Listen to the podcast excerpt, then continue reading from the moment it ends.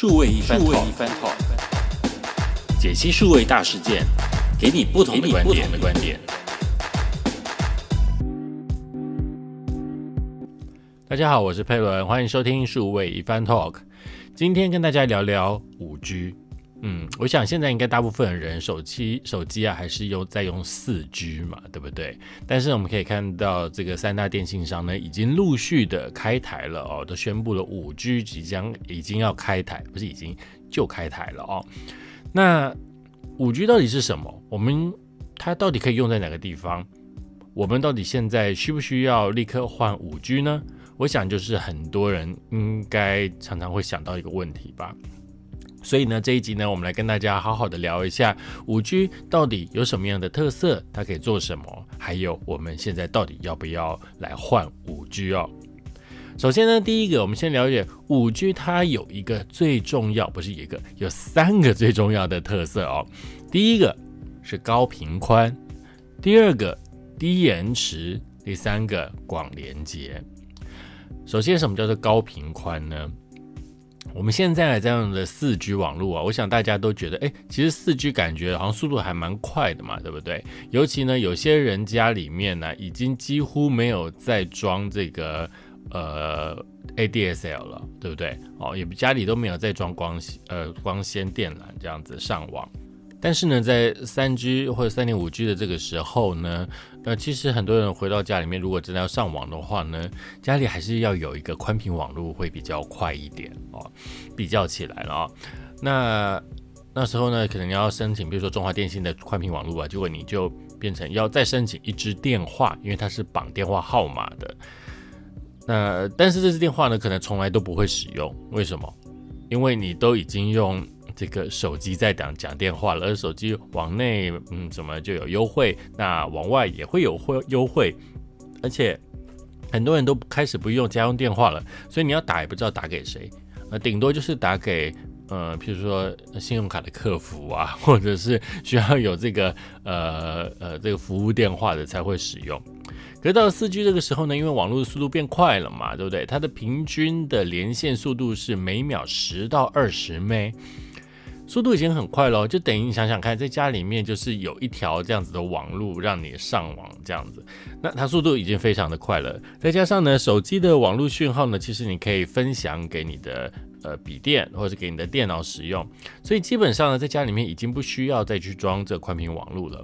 好，所以说呢，因为四 G 的这个频频宽呢已经算是蛮高的，所以我们就开始做了很多不一样的一些运用。比如说，我们传照片可以传得更快啊，传影片可以传得更快啊，甚至大家很喜欢的这个线上影音的串流啊，譬如说有这个看 YouTube 啊，哦，都可以看的，呃，非常的这个还算蛮顺畅的。那也就是多亏了四 G 有这样子的一个频宽连线速度。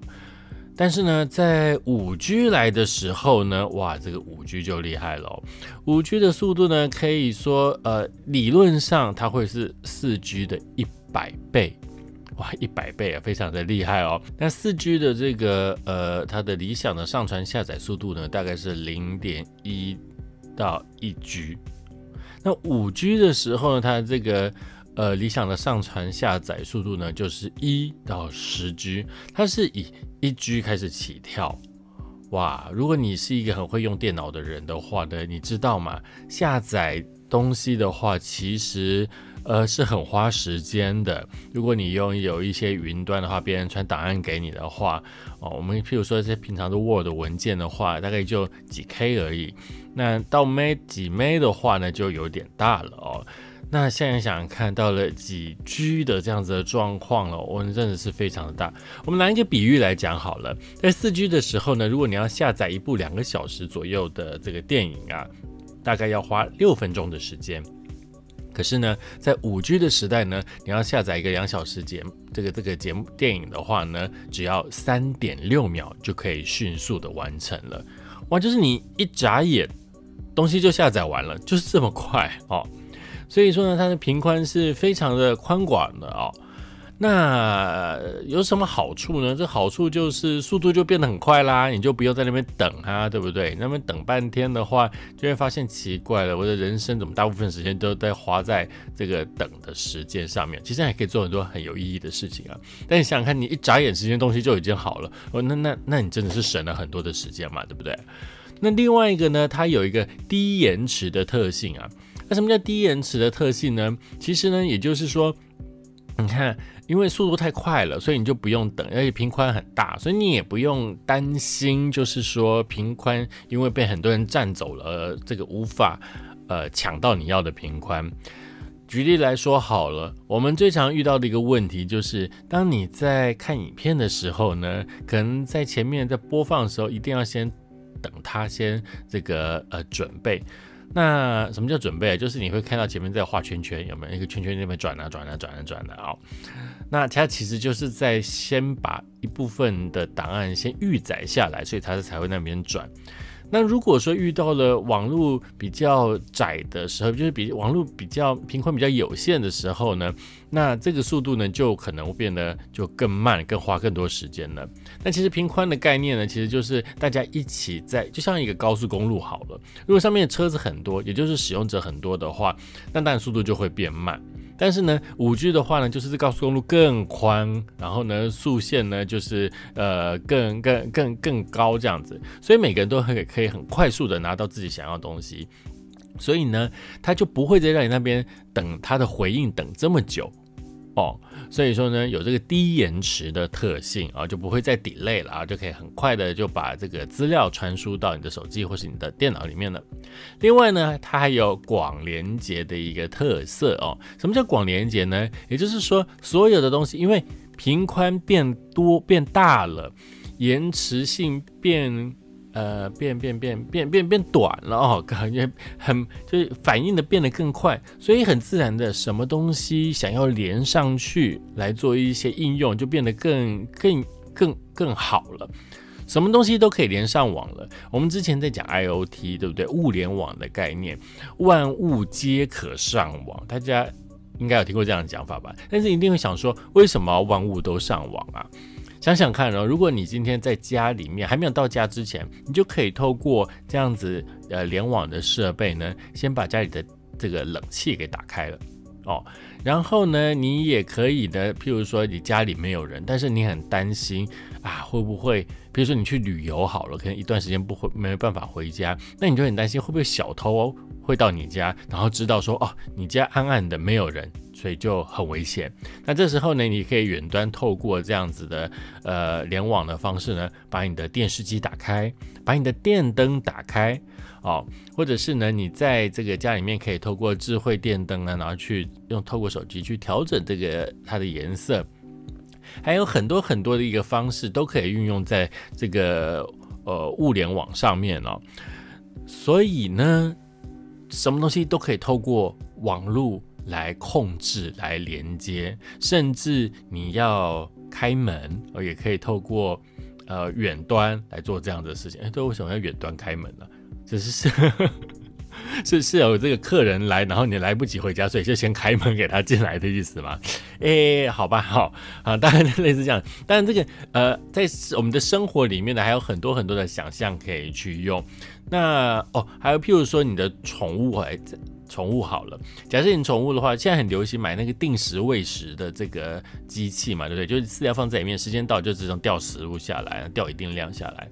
可是呢，你会发现呢，你的宠物也没有这么乖哈，它也不会定时去吃东西哦。它有时候呢就开心的就吃的特别快，然后就饿肚子。那有时候呢就一整天都不吃东西，然后就一堆的食物在那里。如果它一堆的食物在那里，结果。这个定时器的时间到时候又掉新的食物下来的时候，它就累积起来了，但是食物可能就会变得呃混在一起，有可能比较不新鲜之类的哦。但是呢，如果能够透过物联网去连上网的话呢，你在远端，你只要打开这个监视器或者监视系统，然后看到，哎呦，哦，原来它已经吃完了，那你就按一下哦，然后呢就掉一些这个饲料下来，这样子的话其实也是蛮好的嘛，对不对？哦。所以说呢，这就有这个万物都可联网，再加上还有很多很多可以联网的东西。我们譬如说，呃呃，比如说我们讲这个车流量来讲好了，我们要如何去监控我呃这个马路上的车流量？我们就可以透过很多的装置，譬如说这个装置都可以在我们的呃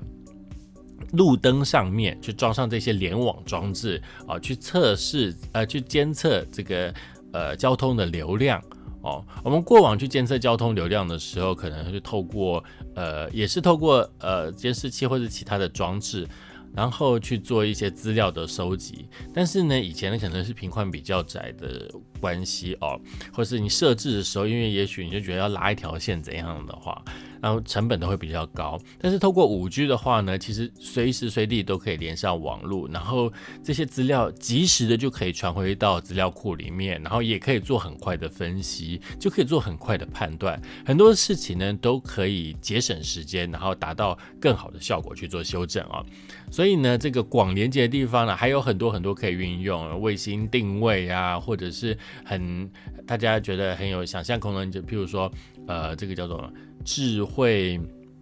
智慧农业哦，对啊，比如说你要飞机，我们靠无人机，然后飞飞飞飞，然后要拍摄这个这一片可能这个稻田啊，它的这个稻子生长的状况。那因为在拍摄的时候，以前我们可能是拍拍完了之后呢，然后再把回来之后再把这个记忆卡拿出来，再把它存取。可是当有了五 G 的时候呢，你就可以做到更及时了。什么更及时呢？就是它在拍的同时呢，这些讯号也都立刻的传回去了，传回到这个主机了啊，就好像有点在看直播一样的概念啊。所以说呢，什么东西都都都可以透过网络上大量的连接，当然去做很多很多事情，也不会担就不会担心有塞车这个问题。那不塞车的话呢，自然就会呃运用的更更好了哦。好，所以说呢，呃，在四 G 时代呢，呃，我们已经觉得有网络非常好了，大家已经习惯了能够上网这件事情。可是我们觉得，它要是可以再快一点点的话，是不是更好？哦，那我们看影片就不用等那么久了，而且呢，我们可以看的是更高、更高画质的影片。现在大家大部分看到的影片可能都是七二零啊，或者是一零八零这样子的影片了。那有时候在跑一零八零的影片的时候呢，你会发现就会有一点卡卡的。可是在未来呢，你不但跑一零八零不卡，跑二 K 也不卡，甚至跑四 K 的影片都不用怕它会卡卡的。所以呢，我们越看东西就越精致哦，这个效这个这个的效果就越好啊。所以说这些三个特色：高频宽、低延迟、广连接，其实他们是互相都有关系的。频宽变大了，所以自然大家就不拥挤。不拥挤的话呢，这个就不会有这个资讯延迟的问题，因为都可以及时的。呃，把资讯送回去，那就可以有更多的东西能够透过上网去连接在一起，因为呃变频宽变大了嘛，所以可以加入的连接更多了，也不用担心延迟的问题，所以这是一个互相影响的一个特色哦。那当然呢，可以应用在哪些地方呢？我们来想象一下哈，我们刚刚已经讲过了，就是线上影音的东西，以前我们担心就是看转圈圈转圈圈。那现在未来呢，可能就不用担心这件事情了，因为刚刚讲了，下载一个影片都可以这么快了，是不是？哦，所以看二 K 啊、四 K 啊、更高画质精致影片都没问题了。那从影片这个东西，我们来延续出来看呢，以后也许我们在看体育赛事的时候，也不用担心了。哦，这个直播的时候可能会有很多的角度。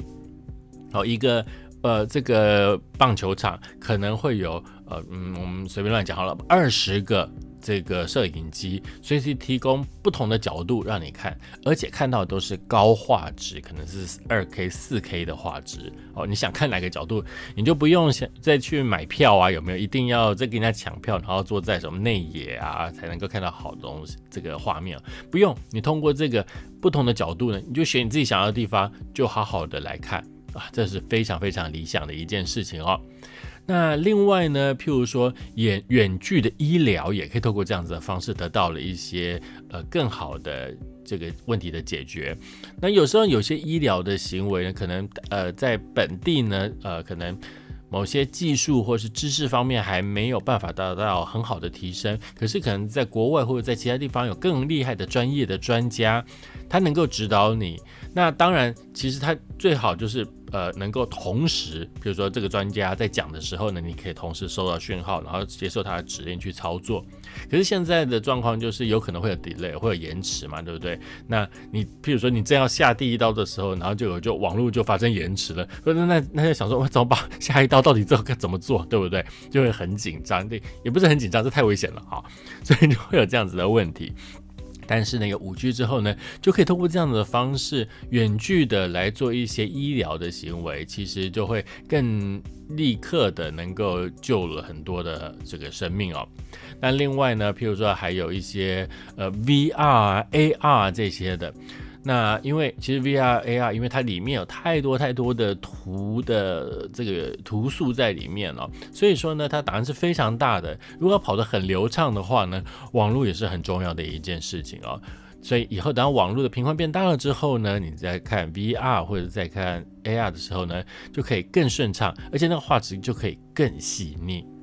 好，然后甚至我们想想看啊，假设台北有这个呃。张惠妹在唱歌，然后高雄呢可能是周杰伦在唱歌，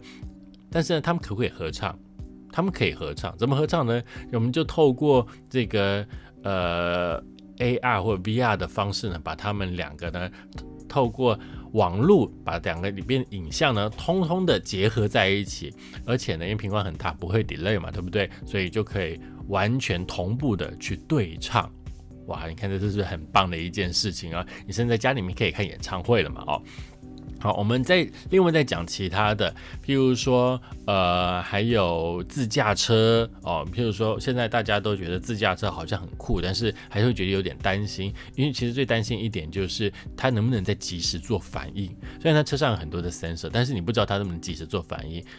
来，譬如说遇到问题的时候，才能够赶快做出出呃反应出呃这个刹车啊或这样子的动作出来。那另外呢，无人机，无人机刚刚讲了，我们搭载了这个高画质的这个摄影机，四 K 的摄影机之后呢，可以把这个资料立刻的传回来哦，所以这也是很有帮助的。那另外呢，我们刚刚智慧交通啊、智慧城市啊、电网啊等等的。还有很重要的，在工厂的部分，当然这是我们最多的这个产业啊，现在也通通的都要开始采用联网的方式了。Amazon 就是一个非常非常好的例子，它里面的所有的这个物品啊、商品啊，还有这个挑物品的这个机器人啊，还有这个跟前端的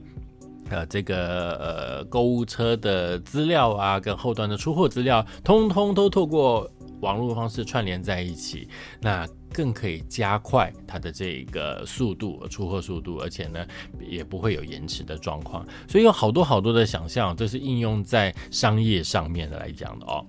好，所以最后我们来讲，那到底现在我们要不要来用五 G 啊？我们就消费者的角度来讲哦，我们可以从几个角呃几四个面向来看。第一个，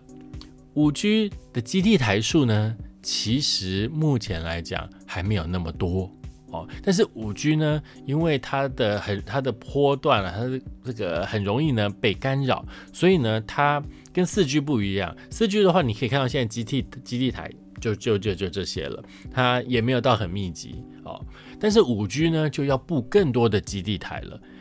可能在原本的四 G 基地台就要开始呃做一些切换，加入五 G 的基地台，但是这样还不够。还要再建更多的基地台才行。大家想想哦，刚开始四 G 出来的时候，是不是有些地方的那个讯号都不大好？那就是因为有一些地方那个基地台都还没建好，所以你会收不到讯号。可是到五 G 的话，是需要更多基地台的。那目前的五 G 才刚开台而已，所以说呢，还有很多地方没有五 G。然后就像新闻啊，或者是我们看到就有人开始反映啦。那为什么他这他家那边哦，呃，怎么搞了？就某个阶段的时间的时候呢，五 G 讯号就变得不好哦。那因为其实都是刚开始的阶段嘛，所以就会有这样子的状况。但如果说你是一个很希望能够尝鲜的人哦，我我是建议你可以先在家里面先跟他呃说，我想要测试看看我家附近或是我经常在出没的地方的这个五 G 讯号好不好，然后再去做这样子的决定啊。第二个呢，就是手机的款式，在目前来讲呢，五 G 支援五 G 的还是不多。那呃，像 iPhone 到现在为止，五 G 都还没有推出，可能要这个嗯明年吧才会推出五 G 的这个手机了啊，所以可以选择的款式不多，所以这个也是变成大家要思考的一个问题哦。而且刚开始嘛，所以那个手机价格一定会比较贵一点哦。那第三个面向就是它可以的这个内容提供方面呢，到底呃够不够多？那我们刚刚讲，我要想要看到更多的内容，更多高画质的内容，四 K 的内容，然后透过五 G 做更好的这个展现出来。可是我们目前到底有多少是透过四 G 来拍摄的影片呢？呃，四 K 啦，四 K 来拍摄影片呢，其实还没有那么普及。就好像大家其实你在家里看电视也是一样的道理哦。你想想看，你你家的电视现在是呃呃。一零八零的，还是支援二 K 的，还是支援四 K 的？现在甚至连八 K 都出来了哦。那如果说你的没你的电视可以看到四 K，可是问题是目前市面上普遍的内容都只有二 K，最多到一九二零的话，那其实你这个四 K 的电视就有点可惜了，你就去必须去买呃有提供四 K 的内容。别的这个，比如说蓝光或什么来看，那才能够展现出它的四 K 的荧幕的特色嘛，对不对？好，那同样的，如果说在这个市场上还没有提供到这么多的四 K 的内容的话呢，其实，嗯，就使用的状况就还没有这么的普及哦。所以说，有没有内容可以看，去展现出哇，真的是迅速可以看到这样子好的内容呢？这个也是一个要衡量的哦。最后一个就是你自己个人的需求了。如果你本身个人哈，只是一个喜欢上网滑滑脸书啊，或者是拍这个 IG 打卡啊这样子，或者是呃发简讯的人呢，那我觉得哦，你目前四 G 就已经绰绰有余了哦。